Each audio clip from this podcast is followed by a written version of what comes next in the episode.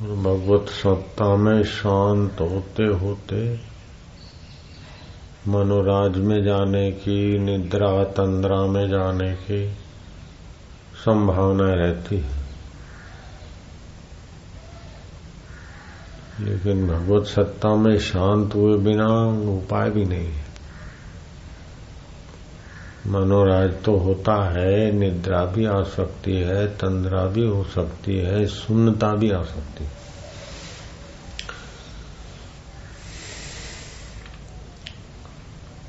फिर भी ध्यान में जाए बिना कोई उपाय नहीं है।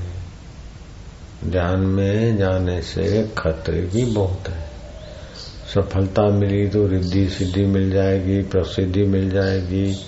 जिन चीज़ों के लिए तड़प रहे थे, वे चीज़ें, संसारी चीज़ें आकर्षित हो जाएगी तुम्हारे तरफ़। ये सब मान धन, ये वो विकारी सामग्रियाँ सब आ जाएगी। इस प्रकार के खतरे होते हुए भी भगवत ध्यान अथवा शांत रहना बहुत आवश्यक है। क्योंकि भगवत सत्ता और शांत रहने में सामर्थ्य आता है। इंद्रियों की चपलता मिटती है तो मन के संकल्प विकल्प मिटते हैं। तो बुद्धि को समत्व में प्रवेश मिलता है। और समत्व एक बड़ा भारी योग है, समत्व योग उच्चत ज्ञान कितना भी सुन लिया हो, लेकिन विक्षेप आएगा तो वासना आएगी तो बाहा के ले जाएगी। फिर क्या होगा कि जाना मी धर्मम, नचमे प्रवृत्ति, जानामी अधर्मम, नचमे निवृत्ति। जानते हैं कि गलत है, ये मसाले गलत है, ये फलाना गलत है, फिर भी जरा खा लो, जरा कर लो। तो इसमें जैसी वासना घसीटती है, उसके विपरीत भाव करते हुए ओमकार का जप करे और शांत हो। तो इससे क्या है कि बुद्धि तुम्हारी बलवान हो जाएगी। तो मन को नियंत्रित रखेगी, मन इंद्रियों को नियंत्रित रखेगा। आप बार बार गलती करने से बच जाएँगे। और दूसरा बड़ा फ़ायदा ये है कि ध्यान में आप जो वेदांत के संस्कार सुनेंगे, ब्रह्मज्ञानी अनुभूति संपन्न महापुरुष के वचन सुनेंगे तो उस प्रकार का श्रवण मनन करते हुए नित्य ध्यासन करेंगे तो ब्रह्माकार वृत्ति उत्पन्न करेंगे। जगताकार वृत्ति अथवा शांत वृत्ति अज्ञान की निवर्तक नहीं है। शांत वृत्ति, अशांति को शांत करती एकाग्रता से, सुन्न से, सामर्थ्य का सर्जन होगा। लेकिन ब्रह्माकार वृत्ति के बिना, अज्ञान निवर्तक वृत्ति के बिना ज्ञान नहीं होगा। तो अज्ञान दुख देता है, वासना दुख देती है, विक्षेप दुख देता है। ये तीन ही है। वासना, विक्षेप और ज्ञान, ये ही दुख के मूल है। तो वासनाओं को धर्म संस्कार से नियंत्रित करना ही चाहिए। विक्षेप को उपासना के द्वारा, विक्षेप को उपासना के द्वारा, वासनाओं को धर्म मर्यादा के अनुसार नियंत्रित करें। और अज्ञान को ज्ञान से मिटाया जाता है। यही सचोट, सही उपाय है। फिर चाहे कोई कुछ भी कह दे, उसकी अपनी कहने की कल्पना है। लेकिन वैदिक संस्कृति अथवा जिन्होंने भी पाया है, इसी मार्ग से पाया। भगवत प्रीति से वासना मिटी, कर्म योग से वासना मिटी भक्ति योग से वासना मिटी, भगवत प्रार्थना से वासना मिटी।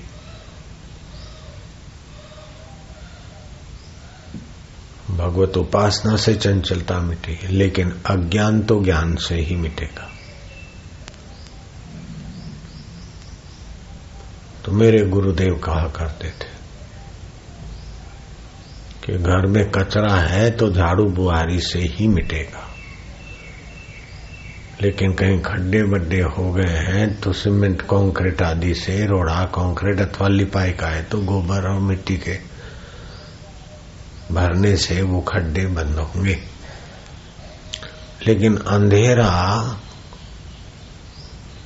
कंक्रीट से या गोबर से या झाड़ू से नहीं जाएगा, अंधेरा तो प्रकाश करने से ही जाएगा।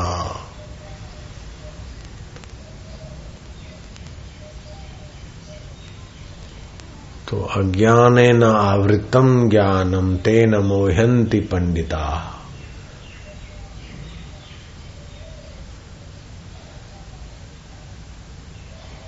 पंडिता मैंने गलती से बोला, जनतवा, गीता में।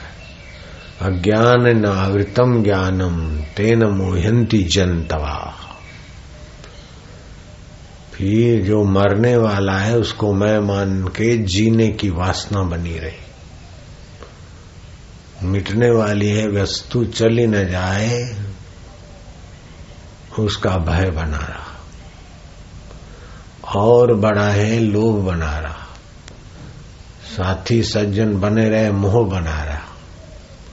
वासना से मज़ा लिया तो कामनाएँ बनी रही। तो फिर आता है, काम क्रोध और लोभ, मोह की जा लगी मन में खान। तुलसी दोनों एक है, क्या मूर्ख, क्या विद्वान? कितनी स्पष्ट वक्ता है अपने शास्त्रकार और शास्त्र। काम क्रोध और लोभ मोह की। व्यक्ति में प्रीति हो गई तो मोह हो गया। वस्तु में प्रीति हो गई तो मोह हो गया। काम हो गया, वस्तु में प्रीति हो गई तो लोभ हो गया। और अपनी वासना को पूर्ति करने की प्रीति हो गई तो कामनाएँ हो गई। और कामना में विक्षेप आया तो क्रोध हो गया। तो एक क्रोध होता है, अनुशासनीय सत्ता वाला, और सुखदायी होता है। राम को वनवास मिला है। सीता जी को वनवास नहीं मिला है। वशिष्ठ महाराज क्रुद्ध हो गए। सीता जी जाएँगी तो तापस वेश में नहीं जाने दूँगा। गहने गांठे पहनकर सीता महारानी जाएगी। उस समय वशिष्ठ जी महाराज के विरुद्ध बोलने वालों ने, सोचने वालों ने, बकने वालों ने, विचारने वालों ने क्या क्या बोला, बका होगा। अरे संत होकर ऐसा नहीं करना चाहिए, ऐसा नहीं करना चाहिए, ऐसा क्रोध नहीं करना चाहिए। ऐसा भी बकने वालों ने बका होगा। लेकिन ये महापुरुषों का जो क्रोध है, ये अनुशासनीय सत्ता हितकारी भीतर से एकदम शील खिद्यो न पिखिद्यते, रुष्टो न पिरुष्टते, धीरो न द्वेष्टि संसारम। वो धीर पुरुष, महापुरुष को पहचानना सामान्य आदमी की बात नहीं, भक्त भी जिज्ञासु भी फिसल जाते तो जो शराबी कबाबी बाबी है, वो महापुरुष को क्या पहचाने? जो राग में, द्वेष में, विकारों में, संभोग में, सेक्स में ही आँखें घुमाते रहते वे ऐसे वशिष्ठ जैसे और ब्रह्मविता महापुरुष के व्यवहार को क्या जाने, क्या मानेंगे?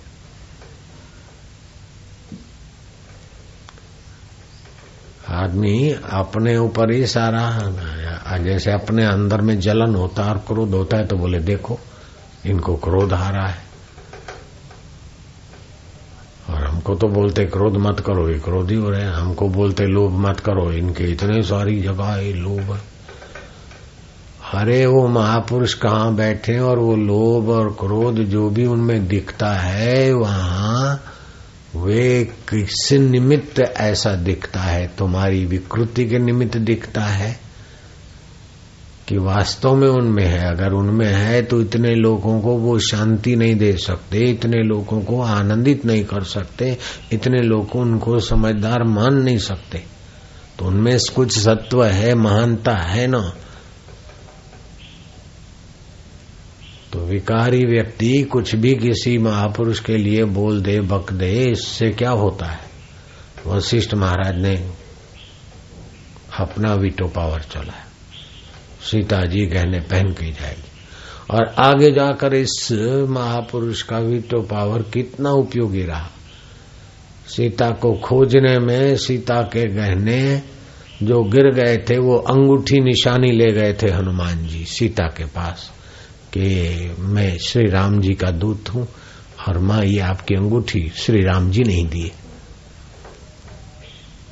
तो उस समय का मूर्खों को जो महापुरुषों का कामी, क्रोधी, लोभी, मोही लोग महापुरुष में भी अपना ही अनुमान थोपते हैं तो व्यवहार जो दिखता है वो महापुरुष होकर फिर उनको मापो।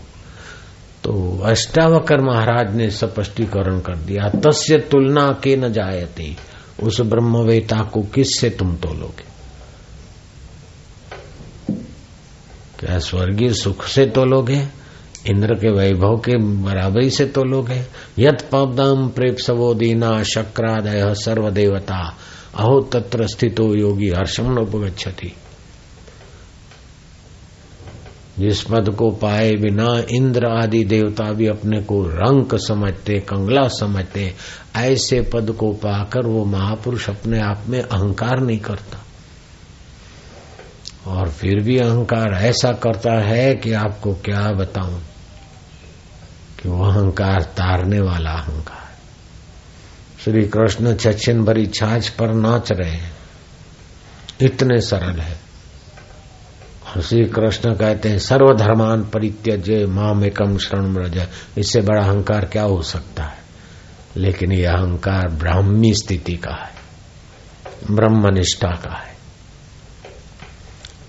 अपने सत्य स्वभाव का है।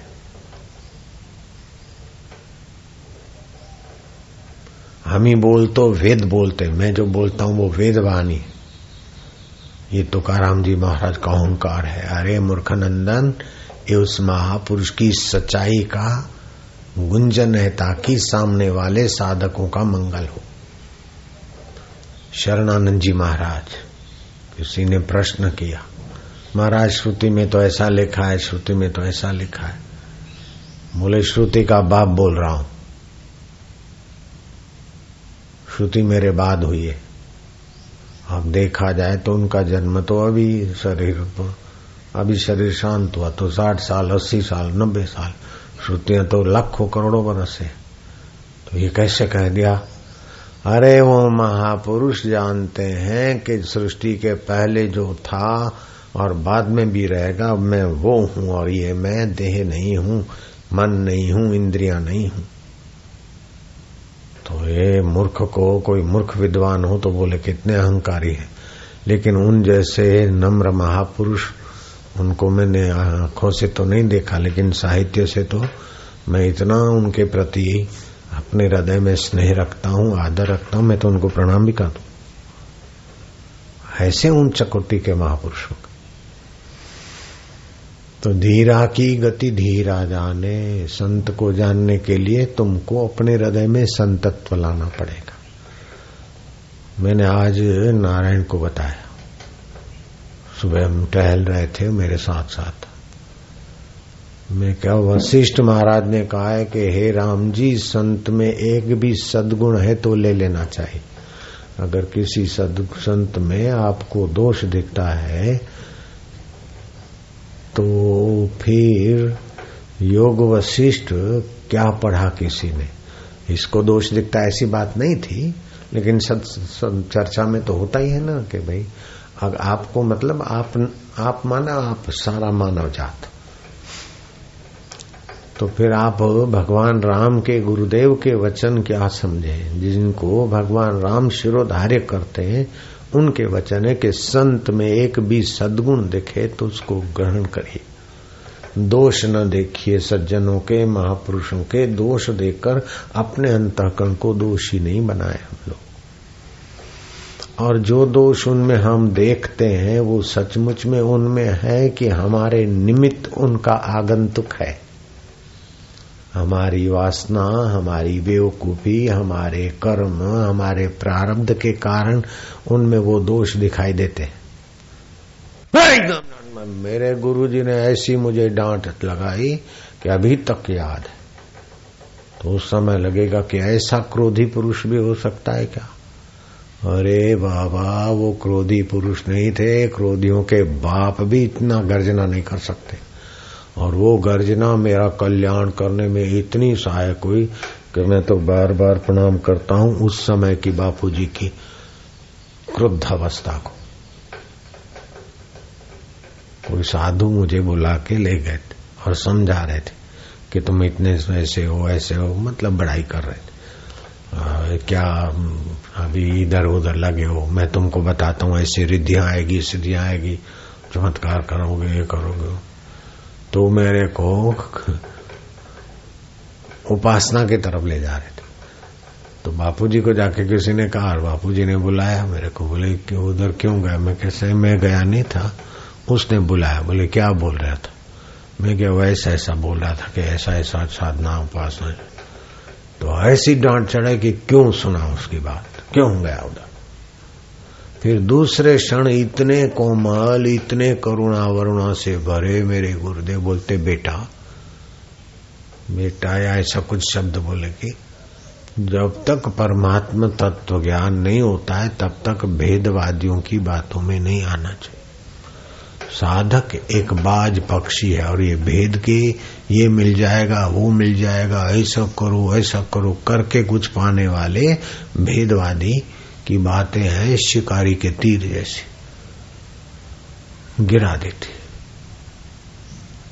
उसके बाद में किसी की इधर उधर की बातों में है, ऐसा मिल जाएगा, ऐसा मिल जाएगा, वो कभी नहीं आया। उन एक डांट से।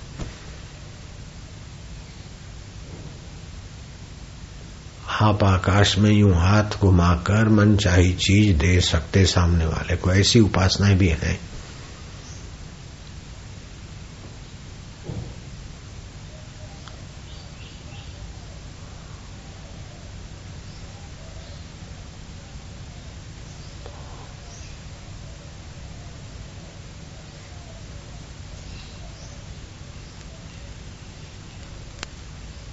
सिंदूर दे सकते हैं, अंगूठी दे सकते हैं, कंगन दे सकते हैं, कंकु दे सकते हैं, बबूत दे सकते हैं, जयपुर का आचार दे सकते हैं। अब जयपुर का आचार इधर तो नहीं मिलता, करेले का आचार ले आओ जयपुर से।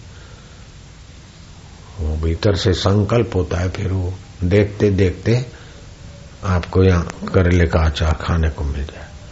जोधपुर के गोंदे का आचार खाओगे क्या? लो। जोधपुर के गुदने का आचार। मैं नहीं ला सकता हूँ, मैंने वो किया ही नहीं, लेकिन मैं जानता हूँ ये। सुना हुआ है मैंने। फिर ऐसी साधना नहीं की। तो ये कृपा भी मेरे गुरुदेव की है कि ब्राह्मी स्थिति प्राप्त कर कार्य रहे ना शेष, मोह कभी ना ठग सके, इच्छा नहीं लवलेश। ऐसा बनू ऐसा बनू ऐसा बनू, ये इच्छा। जो है उसको जान लो बस।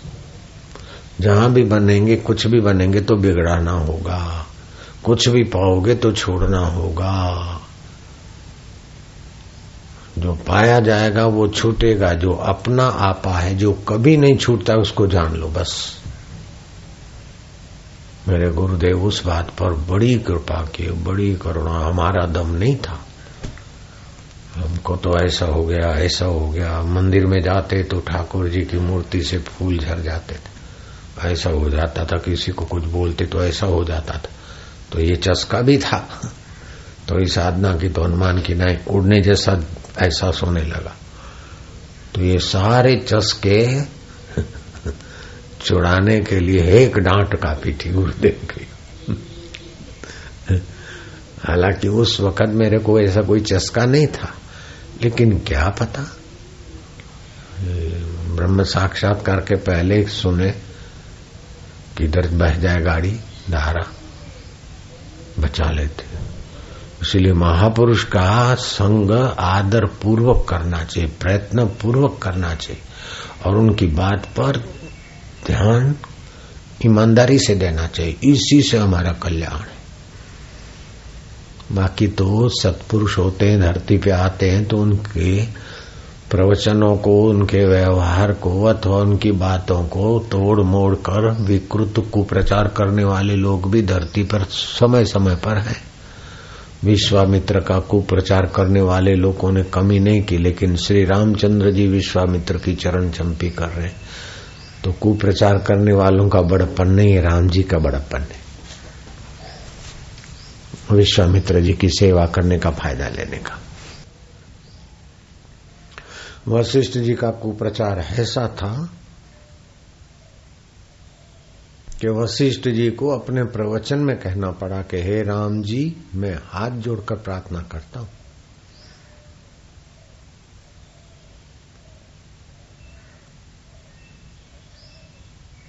कि अज्ञानी मूर्ख मेरे लिए क्या क्या बोलते हैं, उधर ध्यान नहीं देना। जो मैं कहता हूँ, वो तुम्हारे हित के लिए। बोलो, कितना ऊँचा महापुरुष।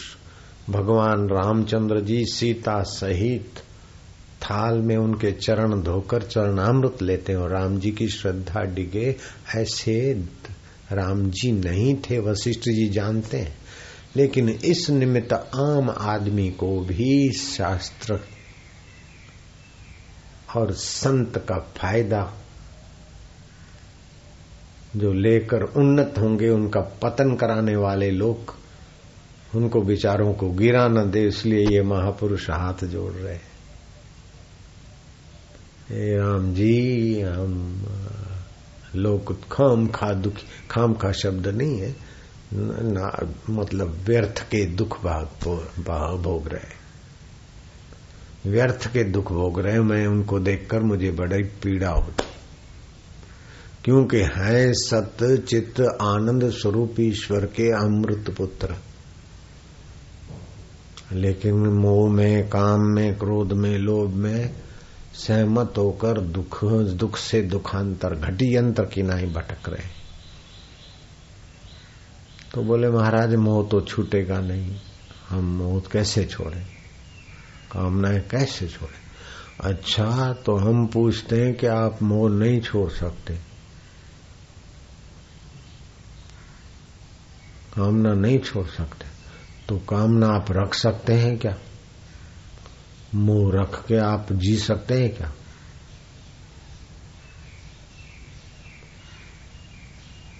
अरे, जब तक आप कामना और मोह छोड़ते नहीं तो आपको नींद भी नहीं आती।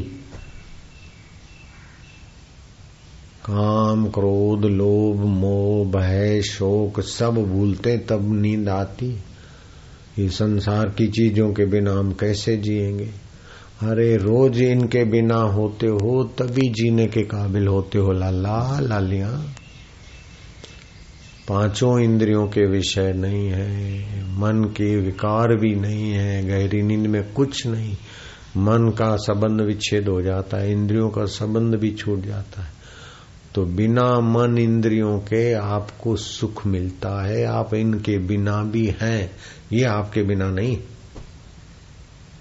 ये शरीर मारा रह जाएगा तो इनके बिना आप रहेंगे, आपके बिना ये नहीं रहेंगे। क्या ख्याल है? शरीर के बिना तुम रहोगे, तुम्हारे बिना शरीर नहीं रहेगा। बोलो, काम के बिना तुम रह सकते हो। काम आया, गया, तुम थे। क्रोध के बिना तुम रह सकते हो, अभी क्रोध नहीं है। लेकिन तुम्हारी सत्ता के बिना क्रोध रह के दिखावे। और खुद सत्ता देकर पच मरते अपन लोग। तुम्हारी सत्ता के बिना लोभ रह के दिखाए। तुम्हारी सत्ता के बिना मोह रह के दिखाए। तुम्हारी बेवकूफ़ी के बिना अहंकार रह के दिखाए। तुम बिना अहंकार रह सकते हो, लाला लालिया बेटे। तुम बिना चिंता के रह सकते हो, लेकिन तुम्हारी चेतना के बिना चिंता की ताकत रह जाए। तो तुम इतने स्वतंत्र हो, फिर भी इतने पराधीन। जब बोलते हो ना, मारने मने विकारों की आदत है। अपने में विकारों की आदत नहीं है, मन में है, इंद्रियों में है, और अपने में तो भगवान है, गुरु की कृपा है। उधर को चले और उसी का चिंतन करें तो ये सारा ध्यान से ही वासनाओं का क्षय होगा, मनोनाश होगा, धर्म पर अडिगता होगी। ध्यान में खतरे भी हैं बैठे बैठे जो कहा जाए, आलस हो जाए, निद्रा आ जाए तंद्रा आ जाए, अथवा ध्यान लगे तो सामर्थ्य आ जाए, संसारी सफलताएँ मिलने लग जाए। अष्ट सिद्धि नवनिधि, ये सब होता है। प्रसिद्धि ये, वो सब सामर्थ्य जो जो आपको चाहिए, जिसमें सब कुछ है, उसका नाम है परमात्मा। जहाँ सब कुछ पड़ा है, उसी का नाम परमात्मा है। जिससे सब कुछ है, जिसमें सब कुछ है, जिससे सब कुछ मिल सकता है, उसका नाम परमात्मा। तो ध्यान में आप परमात्मा की निकटता में जाते आत्मा की निकटता में जाते तपस्या करता है और कुछ बनने के लिए, कुछ पाने के लिए तो बन कर पाकर फिर वहीं पहुँच जाएगा। इसलिए वो योगी श्रेष्ठ है। दुनिया भर की बाल की खाल उतारने जैसा। आइंस्टीन जैसा सारा ज्ञान है। और वेद में, शास्त्र में ये लिखा है, वो लिखा है। ये भी ज्ञान है। लेकिन परमात्मा भी शांति पाए हुए योगी के आगे वो बबलू है। तपस्वी भ्यो अधिक हो योगी, तपस्वी से योगी अधिक है। ज्ञानी भ्यो तो अधिक। आइंस्टीन जैसा ऐहिक ज्ञान है। और उसके साथ फलाने शास्त्र में, फलाने ग्रंथ में, फलाने देश में, फलानी जाति में ये चलता है उसकी व्याख्या करने की ताकत है।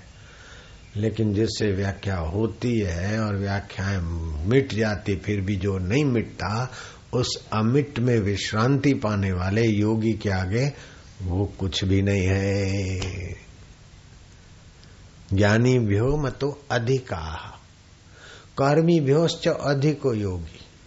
कर्म करने में कुशल है। ऐसे कर्म है कि महाराज, बहुत विस्तार है, कर्म का और कमांड भी है, ये है, वो है। लेकिन उससे भी अधिक वो है जो परमात्मा में विश्रांति पाया। क्योंकि कर्म का फल नश्वर है। और कर्म का फल प्रकृति, जन्य शरीर तक है। हाँ कर्म अगर ईश्वर अर्पित बुद्धि से है तो फिर वो कर्म नहीं है, योग हो गया। विश्रांति आ जाएगी उसको। तन सुकाय पिंजर कियो, धरे रहने दिन ध्यान। ध्यान की महिमा गाए। और फिर कहीं ध्यान की इस ऊंचाई पर रुक न जाए। और आगे बढ़े समाज। कितना शास्त्रों ने पैनी दृष्टि सूक्ष्म दृष्टि से उदारता पूर्वक बांटा है। तपस्वी भी अधिको योगी, ज्ञानी भी मत अधिका, कर्मी भी अधिको योगी। तस्मात योगी भवार्जुन श्री कृष्ण कहते हैं, नास्ति ध्यानम समम तीर्थम नास्ति ध्यानम समम यज्ञम नास्ति ध्यानम समम दानम, तस्मात ध्यानम समाचरित। पार्वती जी को शिव जी कह रहे और शंभु प्रसाद। शिव जी का प्रसाद से तुलसीदास जी का रामायण का रसमय ग्रंथ बना है। वो रामायण का तुलसीदास जी कहते हैं और शंभु सदा समाधि में रहते हैं।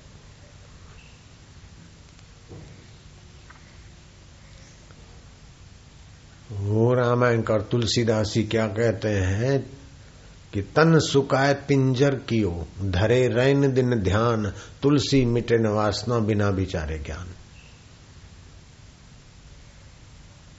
और वशिष्ठ जी कहते हैं कि राम जी, एक बहु बहुरूपिया ने ध्यान लगाने की युक्ति सीख ली थी और तुम्हारे पिता पितामह दिलीप राजा से घोड़ा मांगने को आया था।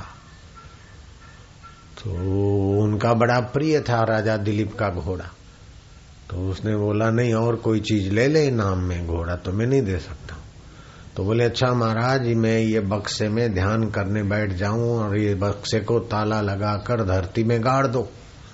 छह महीने के बाद बक्सा खोलना, अगर मैं ज़िंदा मिलूं तो फिर तो मेरे को ये इनाम दोगे ना?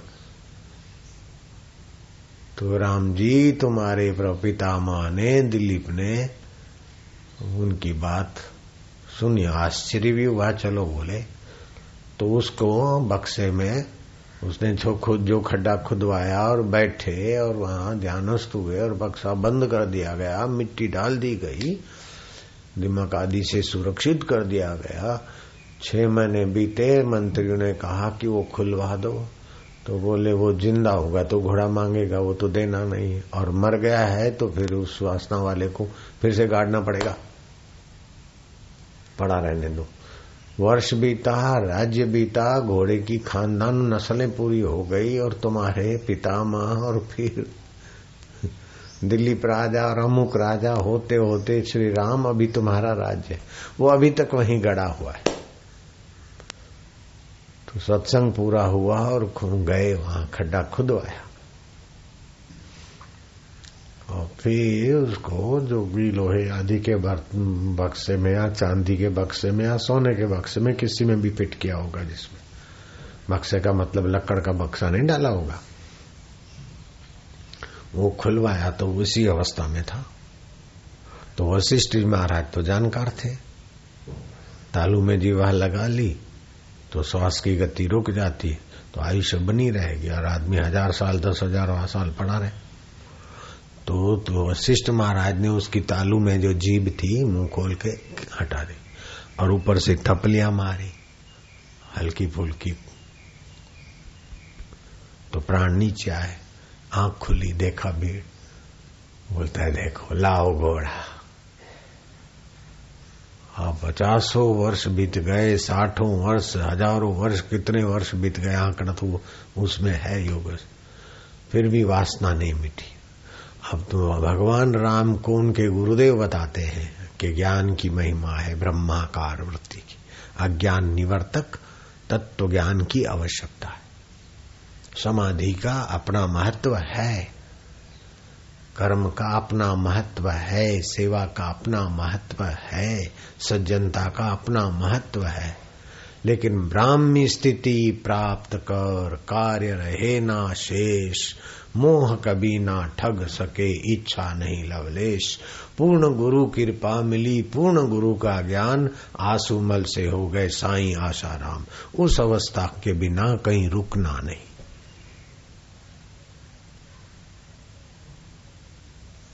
और ये साधारण आदमी को भी ये ज्ञान मिले, इसलिए तुलसी अपना महाराष्ट्र के संत, उनकी भी ऊँची स्थिति।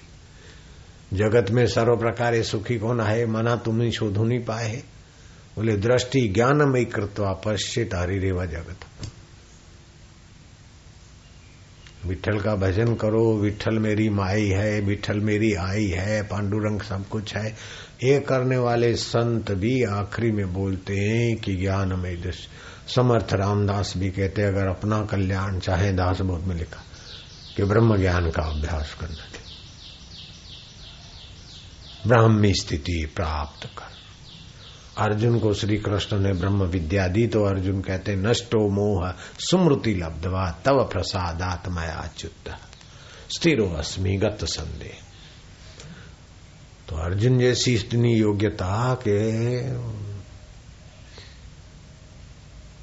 अप्सरा का आकर्षण में नहीं आए सच मैदानों के प्रलोभन में नहीं आए यंत्र के जगत में।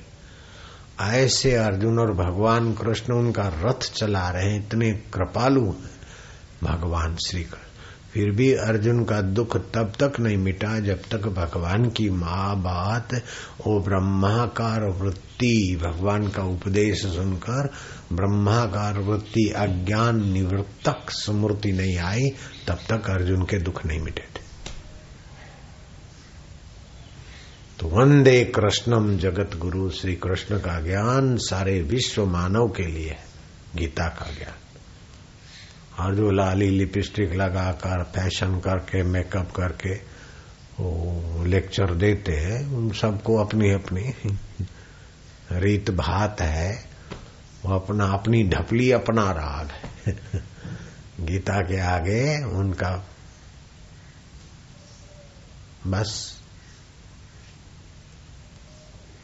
ठीक है, करने दो। सोचने दो, मानने दो। मुंडे मुंडे मतिर बिना। अपने पास तो गांधी जी के पास गीता का ज्ञान था। है देख लो, राम नाम का आश्रय था। नी हथे गांधी गांधी जी हथियार वालों को परास्त करने में सफल हो गए। ऐसी संस्कृति में अपना जन्म हुआ है। कितने सौभाग्य। राम बोलने से राम के रकार का सूर्य तत्व हमारे सूक्ष्म शरीर को पुष्ट करता है। मकार से चंद्र तत्व तो हमारा अंतकरण पुष्ट होता है डिप्रेस विप्रेस हाई बीपी लो बीपी होने वाला। जो भी है, वो सब सूक्ष्म शरीर से ही होता है। राम राम राम राम। गीता का ज्ञान, ओमकार का जप, राम का जप, ये साइंटिफिक उच्चारण कौन से केंद्र पर किस मंत्र का प्रभाव पड़ता है, ये बहुत एक एक मंत्र की जब हम व्याख्या देखते सुनते हैं और उनके ऋषि सुनते हैं तो हमारा हृदय और श्रद्धा से भर जाता है। ओमकार मंत्र भगवान नारायण ने खोजा है, बनाया नहीं है। ओहो।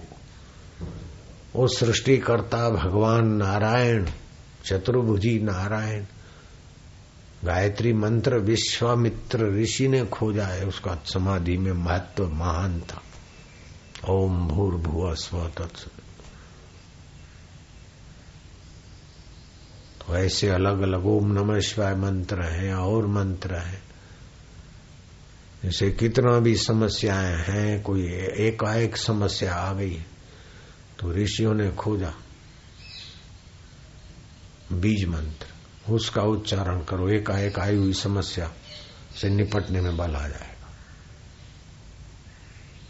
कष्टों से भरी ज़िंदगी, वो दूसरा मुख मंत्र है, नौ बार वो जप करो, नौ बार लगातार बोलो ऐसा एक सौ आठ बार जब करो, चला जाए। बच्चा रोता है, परेशान होता है तो वही मंत्र लगेगा, एकाएक जो समस्या है। क्या पता बच्चे को कौन सी समस्या है? वो जप करो। माँ का दूध भी बढ़ जाएगा बच्चे की शांति भी हो जाएगी। ऐसे ऐसे बीज मंत्र। कोर्ट कचेरी में, मुकदमे में धक्के खा खा के थक गए। आप डरो नहीं। जो भी फाइलें हैं निकाल के आप ईशान कोने में रख दो और भगवान हनुमान जी का मूर्ति रख दो। पवन तनय बल, पवन समान, बल बुद्धि विवेक विज्ञान निधान। एक दो माला जप करो, समस्याओं से समाधान मिल जाएगा। ऐसे ऐसे रहस्य हैं कि हमारे व्यावहारिक जीवन को भी कम परिश्रम से निर्दुख बन जाए और परमार्थिक पद प्राप्त हो जाए। ऐसे ऐसे रहस्य भरे शास्त्रों।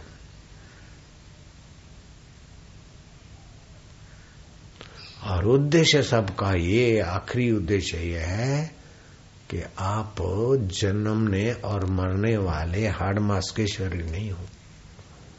दुखी सुखी होने वाले मन नहीं हो। निर्णय बदलने वाली बुद्धि नहीं हो। ये सब बदलता है, फिर भी जो है वो कौन है, उस पर, उस तत्व को खोजो तो परमात्मा मिल जाएगा। परमात्मा को खोजो तो अपना आपा मिल जाएगा। तरंग को खोजो तो पानी मिल जाएगा। पानी को खोजो तो तरंग साबित है, मौजूद है। इसीलिए कहते हैं, आम आदमी में भी आत्मा सो परमात्मा।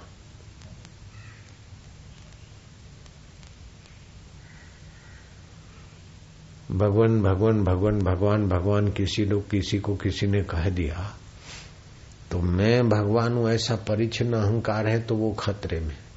लेकिन भगवान भगवान से वो अपने भगवत तत्व की स्मृति में तो भगवान ही है क्या फ़र्क तो पड़ता है? हमने तो आश्रम के हमारे जो बच्चे हैं, उनको भी ऐसे संस्कार डालें कि जब बातचीत करते ना तो एक दूसरे को भगवान बोलते। प्रभु जी, आश्रम में कोई आता है ना, उसको प्रभु जी बोलते भगवान बोलते हमारे बच्चों में ऐसे दिव्य संस्कार हमने डाले। वो भले किसी भी जाति मज़हब पथ, पंथ का है, लेकिन उसकी धड़कने प्रभु जी है, कि सत्ता से। वो चाहे अपने को कुछ भी माने, लेकिन तुम उसमें प्रभु जी देखो। नामदेव ने कुत्ते में प्रभु को देखा तो तुम आगंतुक में भगवान को देखो तो उन क्या घाटे की बात है?